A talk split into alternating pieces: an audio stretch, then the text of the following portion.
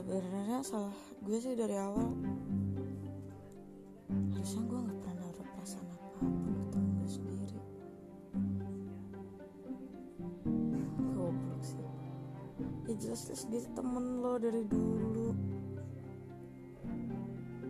Harusnya kita jalan sesuai alurnya aja kayak dulu tetap aja kita ya kita seru-seruan aja lah ya temen.